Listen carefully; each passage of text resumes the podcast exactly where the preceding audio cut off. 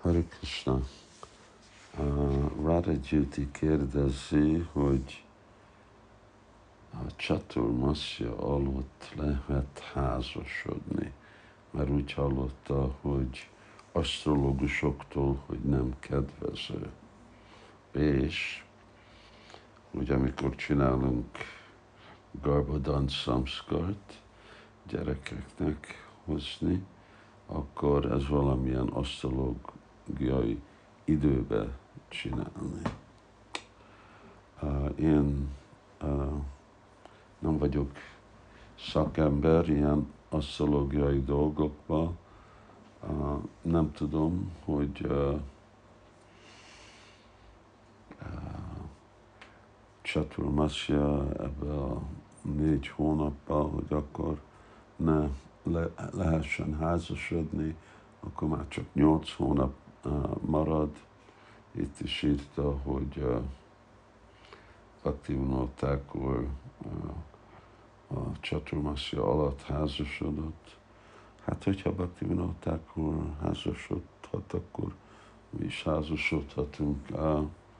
Bízok benne, hogyha utána nézzük, akkor fogjuk látni, hogy Prabhupádnak nem volt semmilyen ilyen kifogás, és inkább a házasodásban nem a fontos dolog, hogy most csaturmasja vagy nem, hanem igazából van jó kompatibilitás a férj és feleség között, és még azon túl is, hogy mind a kettő nagyon Krishna tudatos, még ha nem is annyira kompatibilis a házasság. És ez hoz a második kérdésre, hogy számít-e asztrológia Garbodhan Samskar. Hát lehet mindenre kérdezni az asztrológiát.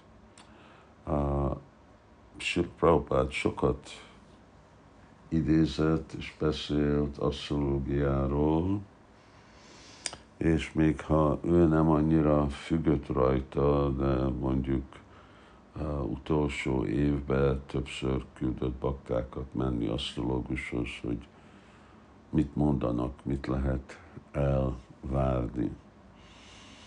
Uh, itt igazából a kérdés, hogy uh, van-e megfelelő asztrológus.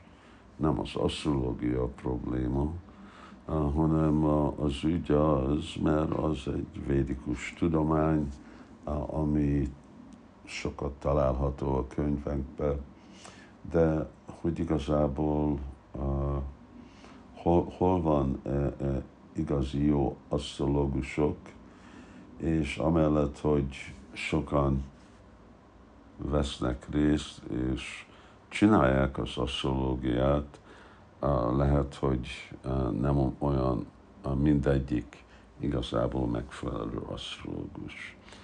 És akkor, hogy az ő tanácsuk igazából jó, hogy mikor nemezni gyereket, mikor házasodni, mikor küldeni iskolába, annyiféle más aspektus dolgok, mikor utazunk, mikor nem utazunk,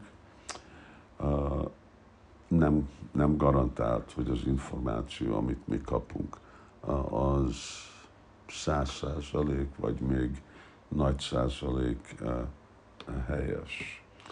Szóval inkább ez a, a kérdőjel. De megint ugye a, a asztrológia az a karmáról szól, és anyagi körülmények.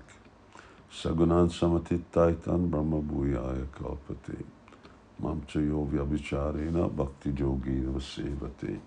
Azok, akik tiszta vajsnavok, akkor ők nem, nekik nem kell függni ezeken a, a anyagi körülményeken.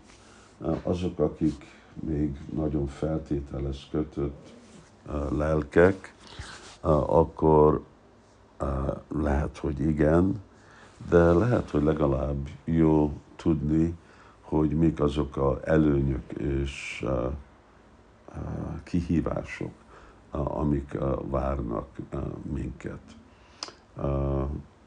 Krishna mindig tud dolgokon változni, és annyit látunk, hogy amikor Krishna igazából változ helyzeteken, de és a odaadó szolgálat az annyi erőt ad még egyik oldalon, hogyha nem körülményeket változni, hanem a másik, hogy baktáknak legyen az a lelki erő az, hogy ők tudnak túllépni, vagy túl haladni e, ezeken a anyagi körülményeken.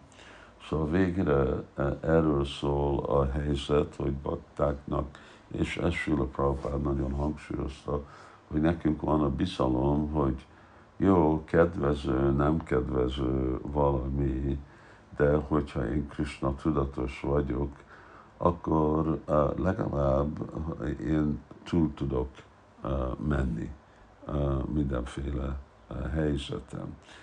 Nem kell, hogy sokat befolyásoljon.